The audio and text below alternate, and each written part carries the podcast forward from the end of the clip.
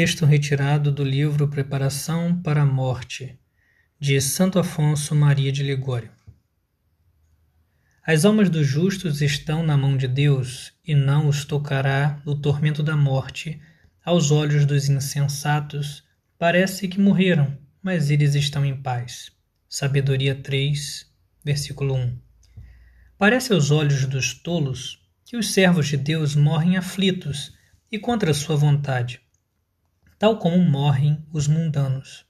Mas não é assim, porque Deus bem sabe consolar os seus filhos na hora da morte.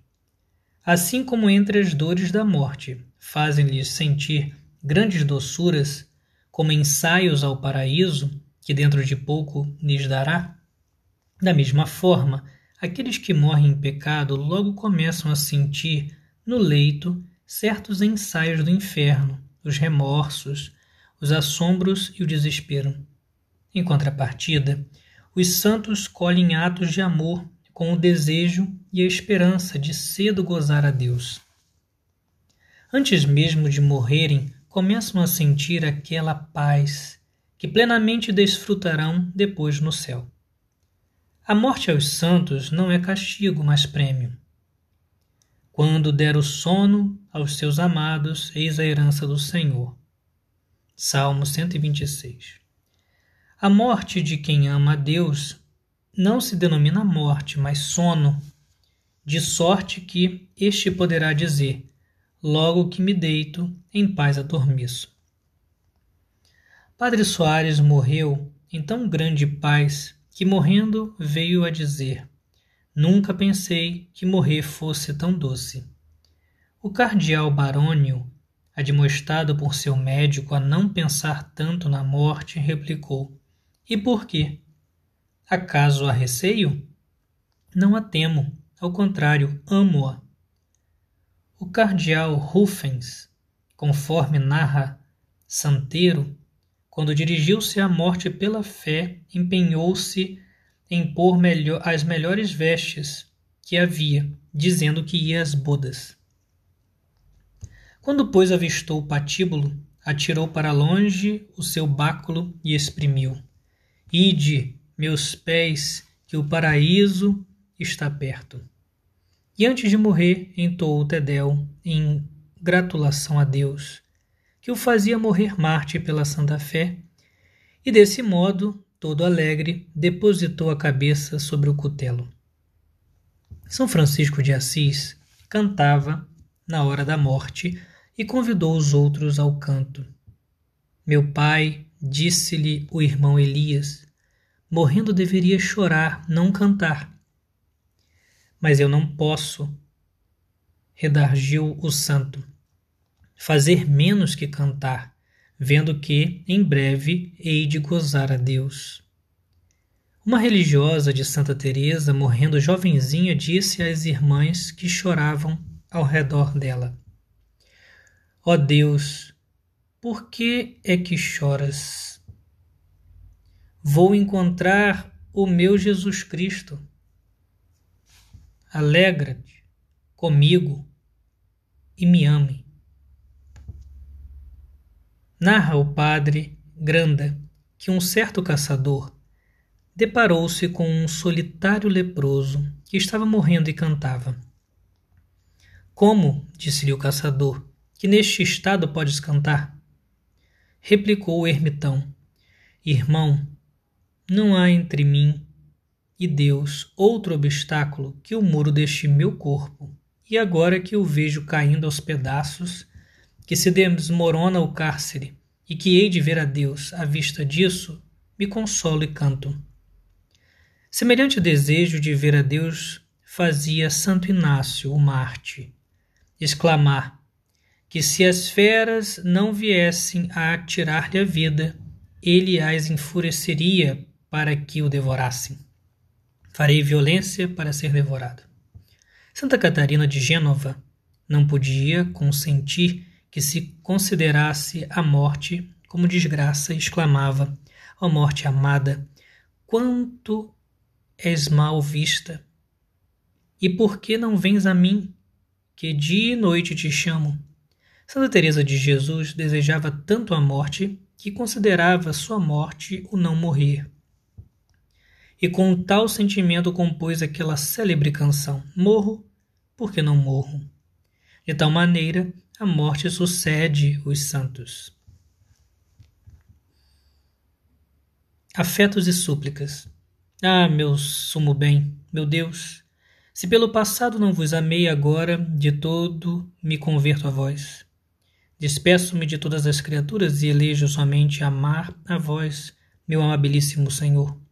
Dizei-me o que quereis de mim, pois desejo realizá-lo. Basta o quanto vos ofendi. Esta vida que me resta toda quero empregá-la em vos agradar. Dai-me vós a força para que compense com o meu amor a ingratidão que até agora usei para convosco. Merecia desde muitos anos arder no fogo do inferno, e vós, porém, tanto viestes até mim, para atirar-me a vós. Fazei agora que eu arda no fogo do vosso santo amor. Amo-vos, bondade infinita. Quereis ser o único a ser amado por mim, e tendes razão, porque me amardes mais do que todos, e somente vós merecereis ser amado. E eu somente quero amar-vos. Quero fazer quanto posso para vos agradar. Fazei de mim o que vos aprouver. Basta-me que vos ame e que me ameis. Maria, minha mãe, ajudai-me. Vós, rogai a Jesus por mim. Acaso pode temer a morte quem espera depois dela ser coroado no reino do céu? Não temamos ser mortos, nós a quem, como consta, seremos coroados quando nos matarem. Como pode, diz São Cipriano, recear em morrer quem sabe que morrendo na graça, seu corpo tornar-se-á imortal? Importa que este corpo mortal se revista de mortalidade. Coríntios 15. Para quem ama a Deus e deseja vê-lo, diz Santo Agostinho, aflição é a vida e alegria é a morte. Ele vive pacientemente e morre em deleites. São Tomás de Vila Nova diz que a morte se encontra o homem dormindo, vem como um ladrão, despoja-o, mata-o e o lança no poço do inferno. Mas se depara com ele vigilante, como embaixadora de Cristo, o saúda e lhe diz: O Senhor te espera para as bodas. Vem, que te conduzirei ao reino bem-aventurado que aspiras. Oh, com quanta alegria espera a morte aquele que se acha na graça de Deus, a fim de poder ver dentro em pouco Jesus Cristo e ouvi-lo dizer: Está bem, servo bom e fiel já que foste fiel em poucas coisas, dar-te-ei a intendência de muitas. Oh, que consolação, pois, não darão as penitências, as orações, o desprendimento dos bens terrenos e tudo o que se fez por Deus. Dizei ao justo que ele será bem-sucedido, pois comerá o fruto das suas obras. À vista disso, o padre Hipólito da Companhia de Jesus, quando morria um religioso amigo seu com sinais de salvação, não chorava, mas se regozijava inteiramente. Qual absurdo não seria, diz São João Crisóstomo, crer em um paraíso eterno e lastimar aquele que para lá se dirige. Qual consolação será, pois, especialmente lembrar-se daqueles obsequios à Mãe de Deus, daqueles rosários, daquelas visitas, daqueles jejuns no dia de sábado, o haver permanecido, pertencido às congregações marianas. Oh, como ela é fiel à Mãe de Deus em consolar na hora da morte os seus servos leais. Um certo devoto da Santíssima Virgem disse, na hora da morte, ao padre Benetti: Padre, não podes acreditar na consolação que acompanha a morte e o pensamento de ter servido a Maria Santíssima. Oh, Padre meu, se soubesse o comportamento, se soubesse o contentamento que sinto por ter servido a esta minha mãe, sou incapaz de te explicar. Que gozo, pois, não Que gozo, pois, não acompanhará quem amou Jesus Cristo e frequentemente o visitou no Santíssimo Sacramento, o recebeu na Santa Comunhão, ao ver entrar no seu aposento o seu Senhor no Santo Viático, que vem para acompanhá-lo na passagem a outra vida.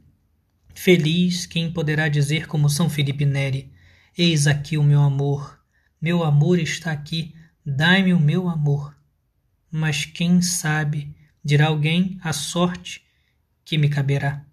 Quem sabe que se por fim terei a uma má morte, mas ti, que dessa forma se expressa, te interrogo, o que torna a morte má? Unicamente o pecado. Somente, pois, o pecado que devemos temer, e não a morte.